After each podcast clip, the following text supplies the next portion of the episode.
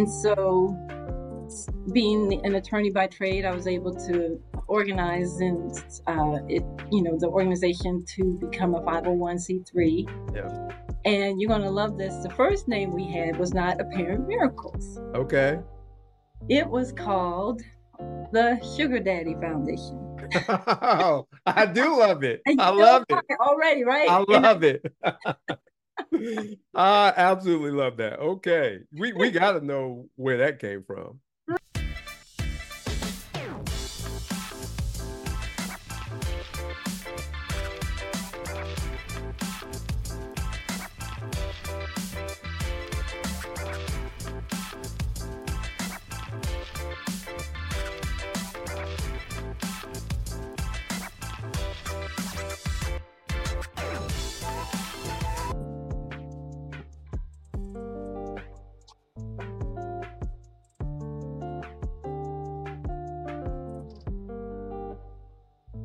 Good evening, everyone. My name is Baron J, and I am the host of the Giving While Black podcast. We are here to uplift, amplify, and what? Celebrate Black philanthropy and people of color who is making a difference in their communities every single day.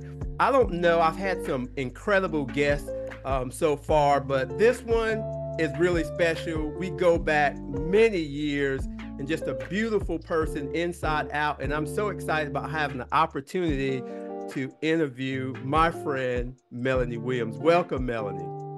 Thank you, Baron. Thank you, thank you, thank you for having me. It's an honor. Well, I am so glad um, you're here. I mean, you you're an attorney, you're a former military, you're a business leader, radio executive, um, and the founder of Apparent uh, Miracles. And so you got a lot going on, and we want to dive into that. So tell us a little bit about your background. Who is Melanie Williams? That's a loaded question. um, you know, Melanie Williams, it depends on what day you ask her. Yeah. Uh, back in the day, uh, I am the proud daughter of Gertrude Williams and William Henry Williams. Uh, of we were, you know, I was born in I say Charleston, South Carolina, but it's really Mount Pleasant, which is across the bridge. If you know anything about Charleston geography, yeah, I know um, a little something about yeah. Mount Pleasant. We did a little boat ride or something over there before. yes, we love that water and the beach. And um, so I have one brother, Billy Williams, who is now up in heaven. And uh, we were a family of four. And um, my, my father was a high school principal, both educators, and my mom was a special education uh, teacher. Uh-huh. And so um, my father, I remember him going to t- uh, be a principal at Lincoln High School. And he took me a couple of times. I was part of their home ed, uh, they home ec. They don't even do that anymore in high school. Yeah, yeah, I hadn't heard that word in a while. Come on now. So home ec. but they would make the little cute outfits for me for their sewing projects, and um, I was part of their little mascot for cheering. So that was kind of my roots. Yeah. And, um, you know, fortunately, he was taken away from us um, when I was five. He died suddenly in a boating accident. Wow. And so um, I saw my mother struggle to raise my brother and I on a teacher salary. yeah. And um, would come home, and there'd be days the lights would go off, be off. Um, in the wintertime, she would have to use the oven to heat the house. yeah. Um, I heard her begging the repo man not to take the car, you know. Mhm. And um, there was a lot of times she wanted, needed money, needed cash, and she would do what we call today these payday loans, where you would borrow two hundred and Yeah. spend two years paying a thousand back. That's you know, right. Yep. so there was always creditors calling. Um, but made it by the grace of God to University of South Carolina. Whoop, whoop. Go Gamecocks. Go Gamecocks! Despite the season, we still love you. And um, you know, I remember sitting in that dorm room my freshman year, not knowing how we were going to pay for college. Now, Baron, I don't know how we got that far in the process. We're sitting in the dorm with no tuition paid. You know, they don't Yeah. let you grace the Yeah. door, dorm steps. But fortunately, my grandmother, Eloise Sawyer, um, came forward with the funds, and so I was able to get to college. and made it to law school. And by the grace of God, want to pay it forward to help somebody else.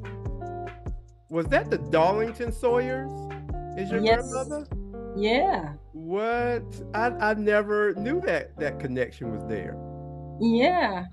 And so we made it to college. Um, my mom knew that she didn't have any money to give me for school each month. And so she said, Well, let's look at the military. And my cousin, who's a man, a man was doing it, but she signed up for me to um, enlist when I was 17. Wow. And so I did National Guard when I was 17, and I kept it going after, you know, college and law school, and was able to go on for 33 years of service and retired the rank of colonel. 33 years? Mm. Yep. Mm. well, I'm gonna tell you, I tell you that that is amazing. 33 years. Thank you, Melanie, for your service. And and people say that a lot, but if you really reflect on what that actually means, you know, and the freedom that we do have in this country is directly tied to your service, right? And people like you. So my, my father asked me when um, I was getting ready to go to college or contemplating college, he said, son, won't you go to the military? Mm-hmm. And I mm-hmm. was like, did you go to the military? He said, no. I said, why are you trying to send me? I don't want to go to the military.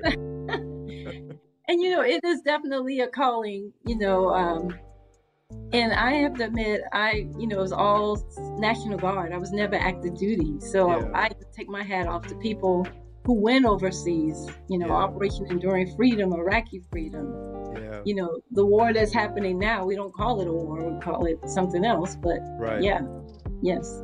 Yeah, I've had buddies that was in National Guard, and I remember those weekends you know we had to we had to work around our going out and having a good time around yep. those weekends yes exactly you know and as an officer well first enlisted and as an officer i saw both sides you know struggling to get in yeah. being that formation in time and also seeing how soldiers look when they come in from yeah. the night after yeah what you know your story is is so intriguing what did you learn as a young person from your mom going through the challenges and struggles that she that you saw her going through i saw a strong woman a woman yeah. of principle um, who gave us a great home despite the fact that we were you know really struggling you know yeah. we didn't know it um, yeah and I say one of principles because even after my father passed, there were young men that were interested in her. Yeah. Um, but she decided to put that on hold, especially after one was asking very inappropriate questions about me when I was age nine. Oh wow! And she put us first, and yeah. um, you know, I I thank her for that. You know, and of course, I want to see her date somebody even at the ripe old age. She said she's 38, but we know it's 80. yeah, I learned. She's still beautiful, though. She's still yes, beautiful. yes, and still a prayer warrior. So yeah, I learned my faith. I got that from her. That's for sure. Yeah, yeah. So you you watched her. You were able to see her in very difficult times, and so for you, um, when did you start thinking about philanthropy and giving back yourself? I, I would, I would say to think about it intentionally, probably, I would say in the last 10 years or so. Okay. But I have been giving all my life. Yeah. You know, um, I, I saw my mom give, you know, uh, she gave to her students, you know, she was a special ed teacher. Mm. And, you know, you, and what I, what I mean by that is at Christmas time, she would give them like a little toiletry pack. So it'd be yeah. necessities, the underwear, the soap, the wa- you know, washcloths, the, the, the mouthwash. Of course, yeah. it's not what any of the students wanted, but it's what they needed. Right. So I just kind of, when I saw a need, you feel it. You know, you just don't really ask anybody. Yeah. But it really became something that I really started thinking about when I started looking at next chapters. You know, I've been um, with the federal government for all these years, but it's something I really want to be doing for the rest of my life. Yeah. Yeah. So about 10 years ago, you, you, you got more serious about it, more intentional, I would say, about it. But you saw your mom doing these little things, kind of planting these seeds early in your life for you to be able to see. You know, a lot of times we don't um, you know, I, I grew up, my father was a pastor, as as you know, and I didn't Love see, yeah, I didn't see philanthropy like that. You know, people as a pastor's son and being in that family, people would bring stuff to the pastor or invite us out to dinner. But I don't recall, you know, a lot of philanthropic acts that came from us, you know? Right. And so and I, I just thought that was interesting. Yeah, and we didn't, I don't know about you, but we didn't see Giving While Black. Yeah. And in a in an organized state. Right. We just saw it. Someone passed away. People are bringing food over. Exactly. You know, exactly. we we it was we we just knew it as love, community love. Yeah. Um, but in terms of the intentional organizational of it. Hey this is our purpose this is our mission. Yeah. That's what you know we has evolved. Yeah. And i love it. I love the evolution. Yeah. Because historically we have been givers forever. That was a part of our dna and when yep. you look at the research even now you know of course when we look at black people in general we still give the highest percentage of our income away compared yes. to other groups even to to this day and there is a wealth gap that exists in our communities and we know that right but yep. still yet there's a philanthropic side to us that has always been there but we've gotten away from how we used to help and support each other and part of what we're trying to do with giving while black is to spur that on again and to these these philanthropic acts of kindness that were random. You know we try to do them as much as, as possible. So here you are um, in this particular you're, you're growing up you've seen this you've also witnessed struggles and you decided that you wanted to do something in terms of helping people like your mom. Tell us a little bit about your organization absolutely um, when I when I started thinking about the next chapter, I always knew I wanted to do something in my dad's honor. Yeah. Um, and so, being an attorney by trade, I was able to organize and uh, it, you know, the organization to become a 501c3. Yeah. And you're gonna love this. The first name we had was not Apparent Miracles. Okay. It was called the Sugar Daddy Foundation oh, I do love it. I love it already, right? I love it. I absolutely love that. Okay, we we got to know where that came from.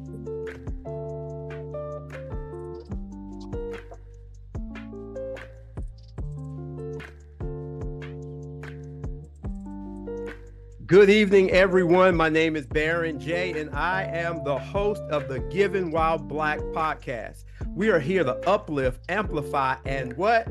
Celebrate Black philanthropy and people of color who is making a difference in their communities every single day.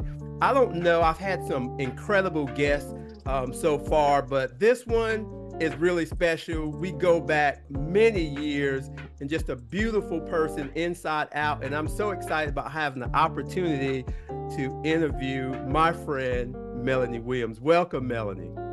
Thank you, Baron. Thank you, thank you, thank you for having me. It's an honor. Well, I am so glad um, you're here. I mean, you you're an attorney, you're a former military, you're a business leader, radio executive, um, and the founder of Apparent uh, Miracles. And so you got a lot going on, and we want to dive into that. So tell us a little bit about your background. Who is Melanie Williams? That's a loaded question.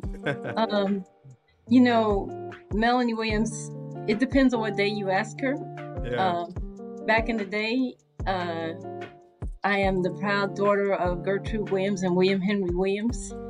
Uh, of, we were, you know, I was born in I say Charleston, South Carolina, but it's really Mount Pleasant, which is across the bridge. If you know anything about Charleston geography. Yeah, I know um, a little something about yeah. Mount Pleasant. We did a little boat ride or something over there before. yes, we love that water and the beach, and um, so I have one brother, Billy Williams, who is now up in heaven, and uh, we were a family of four, and. Um, my my father was a high school principal, both educators, and my mom was a special education uh, teacher. Uh-huh. And so, um, my father, I remember him going to t- uh, be a principal at Lincoln High School, and he took me a couple of times. I was part of their home ed, uh, they home ec. They don't even do that anymore in high school. Yeah, yeah, I hadn't heard that word in a while. Come on now, home ec but they would make the little cute outfits for me for their sewing projects, and uh, I was part of their little mascot for cheering. So that was kind of my roots. Yeah. And um, you know, fortunately, he was taken away from us um, when I was five. He died suddenly in a boating accident. Wow. And so um, I saw my mother struggle to raise my brother and I on a teacher salary. Yeah. And um, would come home, and there'd be days the lights would go off, be off. Um, in the wintertime, she would have to use the oven to heat the house. Yeah. Um, I heard her begging the repo man not to take the car, you know. Mm-hmm. And um, there was a lot of times she wanted, needed money, needed cash. And she would do what we call today these payday loans, where you would borrow 200 and yeah. spend two years paying a thousand back That's you know? right. Yep. So there was always creditors calling um, but made it by the grace of god to university of south carolina. Whoop, whoop. go gamecocks. Go gamecocks. Despite the season we still love you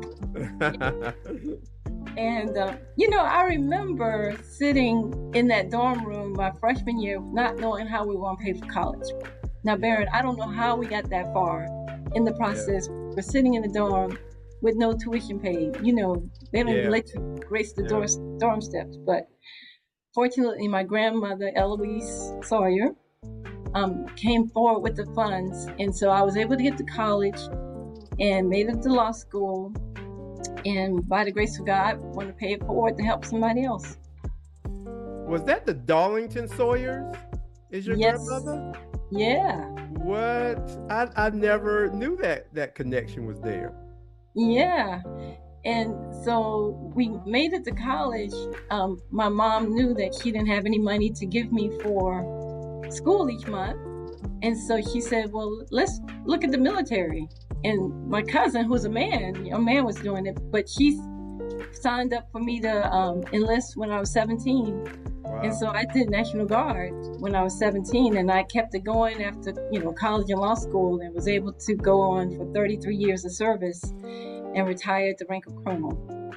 33 years? Mm. Yep. Mm. well, I'm gonna tell you, I tell you that that is amazing. 33 years. Thank you, Melanie, for your service. And and people say that a lot, but if you really reflect on what that actually means, you know, and the freedom that we do have in this country is directly tied to your service, right? And people like you. So my, my father asked me when um, I was getting ready to go to college or contemplating college, he said, son, won't you go to the military? Mm-hmm. And I mm-hmm. was like, did you go to the military? He said, no. I said, why are you trying to send me? I don't want to go to the military. and you know, it is definitely a calling, you know. Um, and I have to admit, I, you know, it was all National Guard. I was never active duty. So yeah. I take my hat off to people who went overseas, you know, yeah. Operation Enduring Freedom, Iraqi Freedom. Yeah. You know, the war that's happening now, we don't call it a war, we call it something else. But right. yeah, yes. Yeah, I've had buddies that was in National Guard, and I remember those weekends. You know, we had to we had to work around our going out and having a good time around yep. those weekends. yes, exactly. You know, and as an officer, well, first enlisted, and as an officer, I saw both sides. You know, struggling to get in, yeah. being that formation in time, and also seeing how soldiers look when they come in from yeah. the night after. Yeah.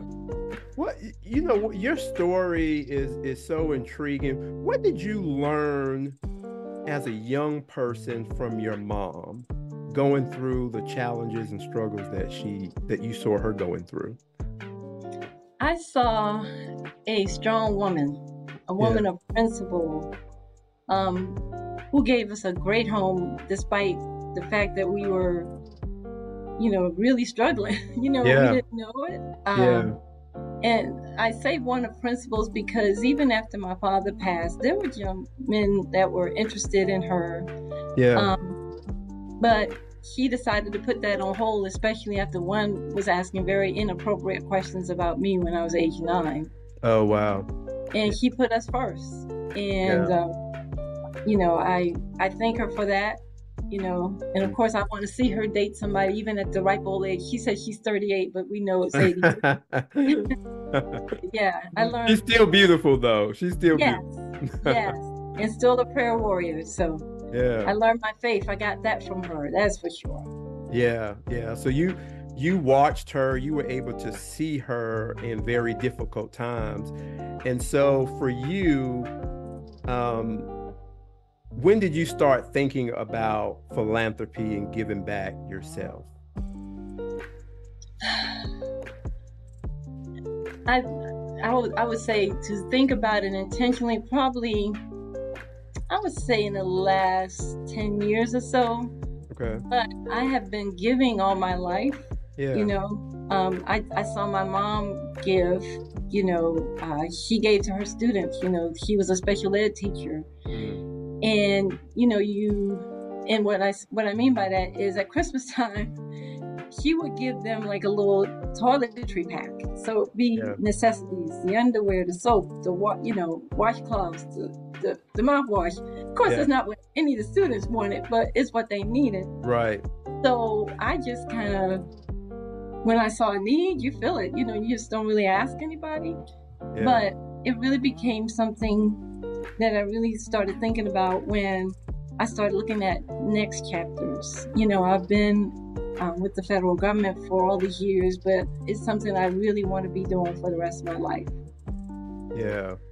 Yeah. So about 10 years ago, you, you, you got more serious about it, more intentional, I would say, about it.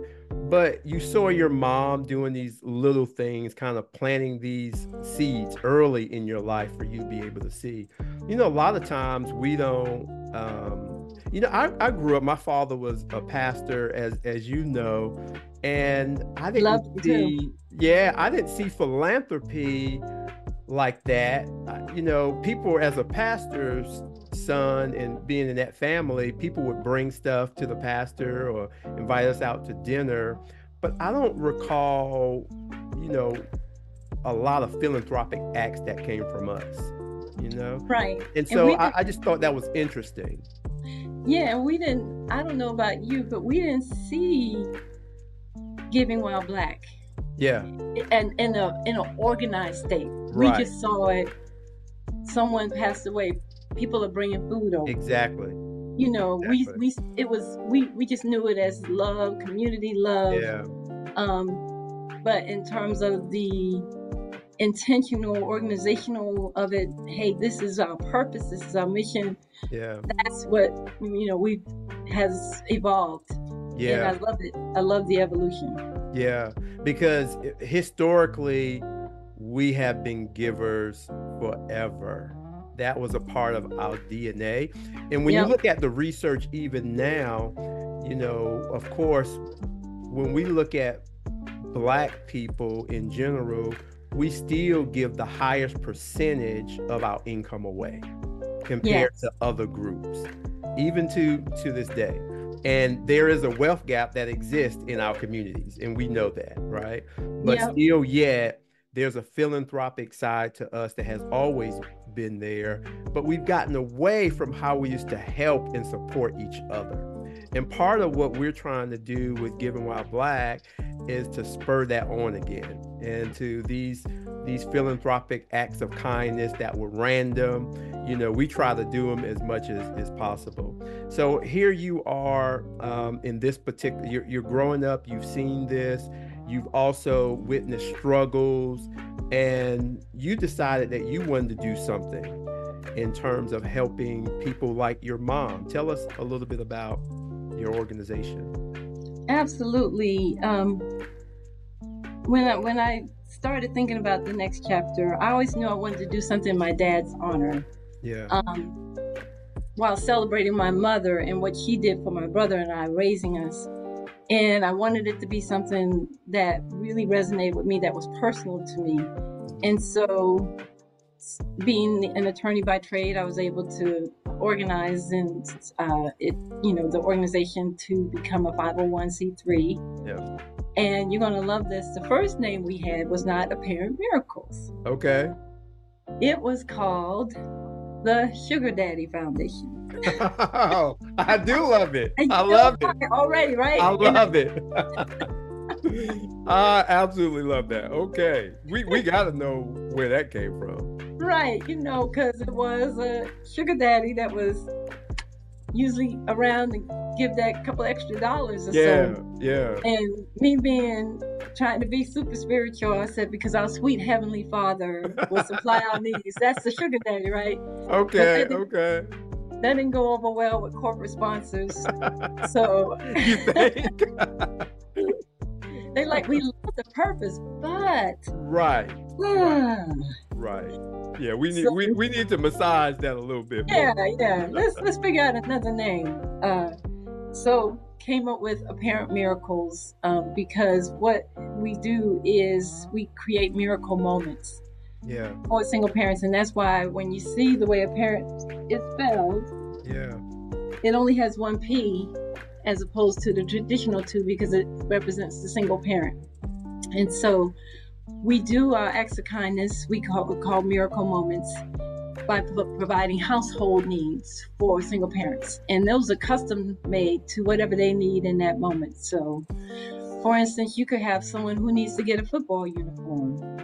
You may need have someone that just wants to throw a birthday party for their child. Yeah. Um, we've had our very first one we did. We were at uh, FAMU. We helped, and because we helped um, single working parents of children, infants through college. Mm. So to us, they are single parent families are like the middle child or the single working parents in the yeah. society. Yeah. And we know that there's resources to help parents, single parents who aren't working. Yeah. But we want to help those who are working but just don't have enough. Yeah. And so we come alongside them to provide, you know, and it's usually about five hundred dollars or less. Okay. And what we do to help that parent. And so um, we work with community partners like your schools, military, churches, Boys and Girls Club, YMCA, and we ask them, where who are your single parents that need funds? And so for this particular first one we did, we were with at FAMU, and we actually did a concert there with Jonathan Butler. Okay. And uh, we blessed a and that was when we were the Sugar Daddy Foundation. That was the one and only event we did as. oh, really? Under that name? and so we gave her um, some funds, a nice size um, amount of money, and she said, at the time she got that check, she had been waiting for six years for a kidney. Wow. And she said the very next day she got a call after she got the money from us. She got a call saying that they had a kidney for her but that she needed to fly from Tallahassee to Miami for the transplant in two wow. days. Yeah. And she said because she had that money, she was able to get on that plane and fly at short notice and to be able to have money left over to recover. And she said, You guys jump started my miracle. Wow. Yeah. Yeah. That so. is that is phenomenal. I, I, I got my chill bumps going on here. That is phenomenal. Wow. Yeah. So we love we love doing it. I mean, so yeah. we've been at it since about 20 we, we were formed in 2017. So going on 6 years and no, 7 years in May. 7 years in May. Well, congratulations on 7 years cuz you know, we have our own foundation called the BK Damon Foundation. We're about 3 years in but it's some work, right? Especially if you Yes. got a full time job or business and you're still trying to kind of do this on the side. You know, it, it takes a lot. So, do you have staff, people who's helping you and working with you, volunteers? Yes, we have staff, we have a board, and we have volunteers. So we have um, like two, uh, we have an intern who helps us, Okay. as well as our executive director. And it's, you know, full time sounds like a nice thing to have, and but it's Yeah. really a stipend Okay. that we give. But everybody has their day jobs, but you know, they provide that admin support. And in these days and age, because we can work virtually, we don't have a physical building that Mhm. cuts down on costs, and that's more money that goes to the parents. right. Um, we have a board, a very super illustrious board of well accomplished people who are national, of national prominence, um, world leaders um, Okay. as well, who help us to make sure we're getting the money to the right people at the right time. Yeah. Do you have fundraisers too? Different Yes. fundraisers? Yes, so we have um, we have a typical fundraiser dinner that we we did one in 22. We didn't do it in 23, and then every year we have our fundraiser FUN raiser Okay. called Beauty and the Beach, Oh, and okay. that's that's where we tell all the ladies, come on, wherever we are, come and hang out with us at the beach, and it's a whole weekend uh, of fun girlfriend getaway. So in fact. Um, the last one we did was in Charleston. So we do it every November. And we've been in Florida, but we moved away from Florida for a little bit for a second. Okay. Okay. But we're in Charleston this past year and uh, we do everything from workshops, but it also was a brainchild of mine because I saw a Sports Illustrated magazine Hmm. and I said, you know, why do these ladies get to have all the fun in these Sports Illustrated swimsuit photos? And why can't the everyday woman do that? Yeah. So we allow them to have a cover model shoot with their own glam squad, model coach, and then we build a lot of fun around it. So we have weekend workshops, we have a rooftop party that night uh, when they come in, and then Sunday we end with what's called the wisdom bench, Okay. where the and we have it ages 20 to 25 to 75. Oh wow. Okay. Yeah, so the 20 somethings talk to the 30 year olds, the 30 year olds talk to the 40 year olds, and it goes on up. intergenerational. Yeah. Yes. And so, Baron, can you imagine if you had someone in their 50s tell you what to expect in that decade when you get there? Yeah. Yeah. Yeah. It's You know- powerful. It's powerful. Yeah. Yeah. And even though we have the beautiful beach and all the surroundings and the fun, most of the women, that's the jewel of Yeah. the weekend to them, is Yeah. that wisdom bench. So, Wow, the wisdom bench. I, I love it. So I'm, I'm hearing you say that you also want to do one for the men called the handsome in the beach. Is that what it, what it is? yes. We, me and you got to work on that together. Yes, yes, yes. You're gonna be the chief, chief, chief guru on that. Yes. Yeah, yeah, yeah. We we we need to work on that. Yes. Well, a- after so you've had this organization since 2017. When you started it, did you feel like a philanthropist? Were you using this kind of terminology? Not really. I was Yeah. just, I just needed a way to give back and do it in a way that made sense with my purpose and what I felt I was called to do. Yeah. Um, so I think I, you know, of course, I proudly wear the the title, yeah. but it didn't really occur to me that that's what I was. Yeah. One of the things that we we love to do on this show is have our guests say, "I am a philanthropist." I want you. I would love for you to say it. I am a philanthropist. Yes, you are. What when you said that? How does that make you feel? What kind of emotion that elicit from you? it's it's definitely it, it it's empowering because I've heard that you form your world but with your words. Yeah. And so by saying it I am, that's always a declaration that gets me to say, okay, it's my my truth. Yeah. I need to walk in that. So Yeah. that's a gateway. Thank you for that. Yeah, yeah. Um, and, and, and we want our people we come in contact with and our guests to, as you said, I, wear it, but sometimes we don't say it. Right? Right. And and we have, you know, once you get your degree, they say you have all the what the the rights and all the stuff. Yes, yeah. yeah, the privileges that this degree presents you. And as a philanthropist, we do, we just don't see ourselves that way. And we want to be able um, to operate in what we do, but also have this kind of swag and confidence like, yeah, we're giving back in the world. You know, God has blessed Yeah. us to be able to do what we do and the gifts that we have, but I am this, right? And I can I can walk into that. So That's awesome. I, I have a question for you. sure. In your, um, how many, if you could, by statistics, find that your guests have said that, or they haven't said that they are or acknowledge that truth? Yeah. Um, most of them, the ones I've interviewed so far, none of them. Hmm, interesting. yeah, n- none of them. Um, and it's always this kind of aha moment because they realize the power in it, and that's what we want to do. We want people um, because they because we're the kind of people that we don't necessarily have to take credit for it. I remember when we were asked to be deacons at our church, and they said, "Well, we want you guys to be deacons," and we said, "We don't want, we don't need a title to do. We're working, we're doing stuff." and they said, "So you might as well have the title." You know, that was like reverse psychology, right? Yeah.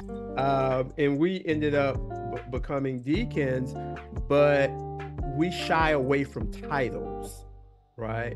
And this is a, a, a title that we don't need to shy away from because we want other young people, like you talk about this wisdom bench, for you to be able to say the next time you're sitting on the bench, you know, I'm Melanie, I'm a philanthropist. And and they say, for for for what? you know, pronouncing the word, and then we say, Oh, it just means the love of mankind. And we're able to use our time, our talent, and our treasure to make a difference in the world. And we hope that you're going to do the same. And we want to demonstrate that to you, how you're going to do it in the future yourself. Thank you for that. That's awesome. Yeah. That is awesome. I Yeah. love it. So, and that's some of the misconceptions. And, and to your question, um, people say um, you just have to have a lot of money, right? When I first started on this philanthropic journey, I moved to North Carolina, and one of my friends asked me to come to this group of men talking about philanthropy. I'd never been in a space like this. It's about 35 men, and we wanted to start a giving circle. Are you familiar with the giving circle concept? I've heard of it, but not uh, in great detail. And so we had these 35 men sit around the table. And I wasn't used to groups like this of just black men who didn't come from church or fraternity. Hmm. These are just community minded men that said, we're going to pool our resources together and we're going to have this process of collective giving. And we're going to have people come, nonprofits. I mean, your nonprofit could have come and do a presentation. We're like, ooh, we like what they're doing. Here's a thousand dollars. Wow. Here's five hundred dollars. And there was no politics. There was no one up you. It was all Mhm. of us pooling our money together because we cared about a cause together. Love it. Yeah, and it was real powerful. So when we, when you know, on this particular process that we were going through, I was like, man, you know, this is this is cool. We need to be able to duplicate this, you know, over and over again. Um, but people rarely seen themselves at philanthropists until, you know, um, we start having these conversations about this is who we this is who we are. I was talking to a friend of mine and I asked her, I said, Do you donate money? She said, Yeah. And I knew she did. And I said, Mhm. Do you see yourself as a philanthropist? She said, No, I just give, you know, I just give to charities. I just give them $15 here, $20 here, $50 here. I said, But you are. Why you don't see yourself that way? You know, Right. and being able to get people to, to think a little bit differently about it. That's awesome. And Yeah. and you're right because people we we're givers. Sometimes if you put, it's almost like you put the title in, it might be taboo for a person. Yeah. But um, it's also something in acknowledging that and walking into that. Yeah. You know, as, as a philanthropic coach and working with people who, you know, some of them have, you know, great means and they don't care anything about it. They just have some people have to give money away just because of taxes right? Yeah. You want to you want to people who have money don't want to give money to the government and i don't either yeah. right? Yeah. we yeah, want to be able to do something with the money outside of that but in terms of how they feel about giving they may not. And people have that misconception. When people have money they automatically care about causes and and that's actually very um, very different than reality. A lot mm. of them hmm. don't care about causes. So when i talk about philanthropy and i'm a philanthropist it's coming from my heart. It's coming out of my spirit right? And it's not just because i have money or i don't. It's my heart is right toward it and being able to give about you know give it away.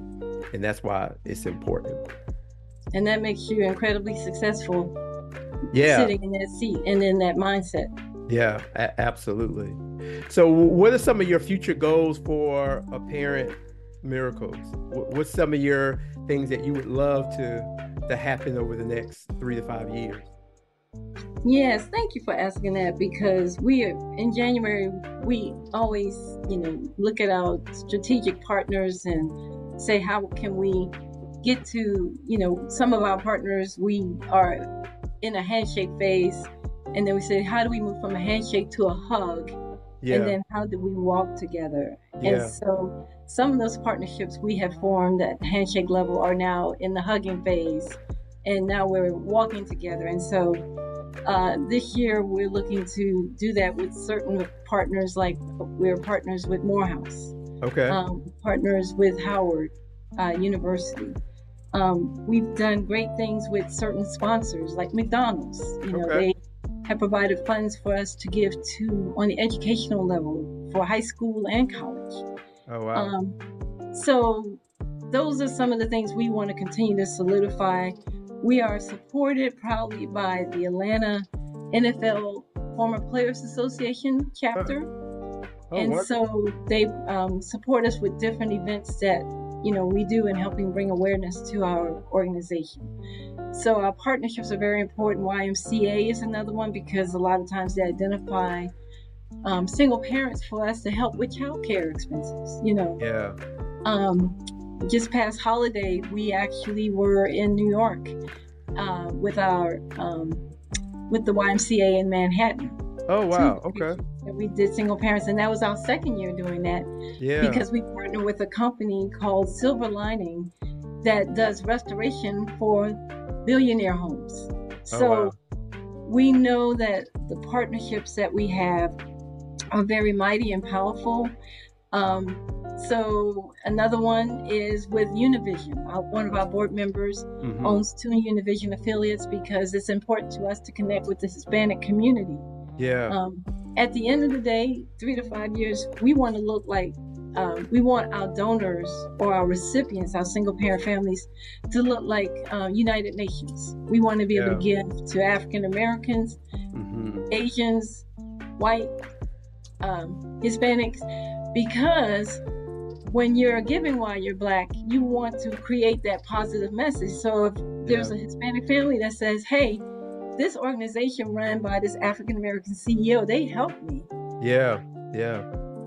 You know, I have a diff- if I had a certain view of African American folks, hmm I may not have that hold that opinion now. Yeah. So that's with our community partners. We want to continue doing our um, Beauty and the Beach event. We're looking at a new location for next year.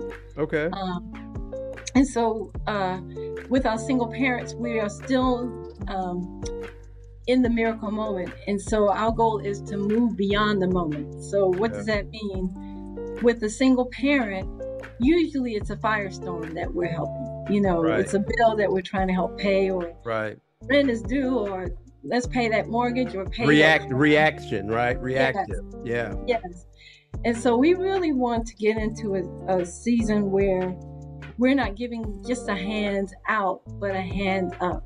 Yeah. You know, um, we are wanting to do pop up shops where we teach, like if you're a mom who doesn't know how to tie your son's tie, we want to be able to show them how to do that. Yeah. Or have some salon hairstylists show dad how to do their daughter's hair Yeah. or how to braid. Um, we also want to be able to give counseling to some of the single parents who are very stressed out. Mm. Um, I had a wonderful opportunity to visit the White House along with 60 other community leaders in November. And I was able to express to First Lady Joe Biden about how single parents need mental health help yeah. and their kids because they are so stressed, you know, yeah. trying to figure out how they're going to make that next bill or make that next end meet. But at the same time, they're projecting that stress on their kids. So Yeah. we're hoping that at some point we might be able to even partner with the administration in doing that as well. So Yeah. a lot of big plans. Yeah, that that's some powerful stuff, and and I know you're you're doing it, you know, on a part time basis. But I'm so I'm, I'm so glad that you have support and help because it takes a lot, you know, to get the organization. We're um, about to start a program called the Go Giver Project, and you know we're we're excited about it, and it, it's been taking some time to get it ramped up, but just having volunteers and so if there's a way that we can partner together and and support you we would we would love to be able to do that as well Absolutely. Um, and one of the things, Baron, is that we are a national organization. So we are not only national, but we're also award winning. We Yeah. um, received the Rising in Community Excellence Award for Nonprofit of the Year in 2020. oh wonderful Um, but our giving, and you know, I say thank you, God, for all those accomplishments. Uh, but we give everywhere. So Yeah. we might be in New York one time. Uh, we gave in Charleston. So one of the things I forgot to mention, after we have a beauty and beach event in a particular town, we also give back in that same community where we were with the funds that we raised. So yeah we were able to go back and help a single parent family um, with some funds after um, the Beauty and the Beach event for the holidays. So, oh okay okay yeah. that's so fan- that's fantastic thank you, thank you. So we're, we're trying to cover all 50 states. Yeah. Uh, we're, we're working on it. Our next one is coming up very soon. So well that's gonna that's gonna Yeah. make this next question really difficult for you then it's been since 2017 what is your favorite miracle moment that you've seen your organization do so far oof. I told you it was gonna be tough. yes. Hmm.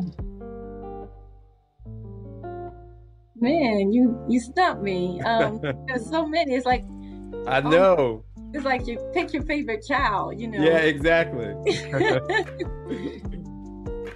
um, I'm gonna cheat and and give you a couple. okay, that's fine. One that was really memorable was a recent one we did at Howard, and we partnered. Another partner that we have is with um, the Tall family. Um, and uh, at Howard University, we gave out nursing scholarships for the second year in a row Oh, to nursing students. And um, we partnered with Carolyn Tall's family, who, and Carolyn Tall was one of the first African American um, nursing students to graduate from Howard in 1958. Hmm. And so, in her honor, our boardman, our chair, chairman of our board, Victor Tall, decided to allow us to partner with them to give back to Howard to single parent families, even though they could have Oh. expre- ex- expanded it beyond that. She Yeah. also helped single parents while she was married herself. She helped students and everything. So this past summer in Howard, it was so exciting because we had um, 15 students apply. And so at one time we said, well, we're just going to give out one scholarship. Okay. But then we had all, you know, 15 students. Yeah. I'm the kind, it's hard for me to turn anybody down. Yeah. So we raised $15,000. And so like, we had them come for an award ceremony, and none of them knew who was going to win. So we pretended that only one person won. Okay. But when we did, after we gave the award, we turned around and said to them, "You get a scholarship. You did a scholarship. Oh. A, ah. we did the Oprah. yeah, I did the Oprah on them. and those kids were like, "Yeah, yeah." That so, is, wasn't that fun? Yes. Yes. Yeah. Yes. Yeah. Yeah. And then.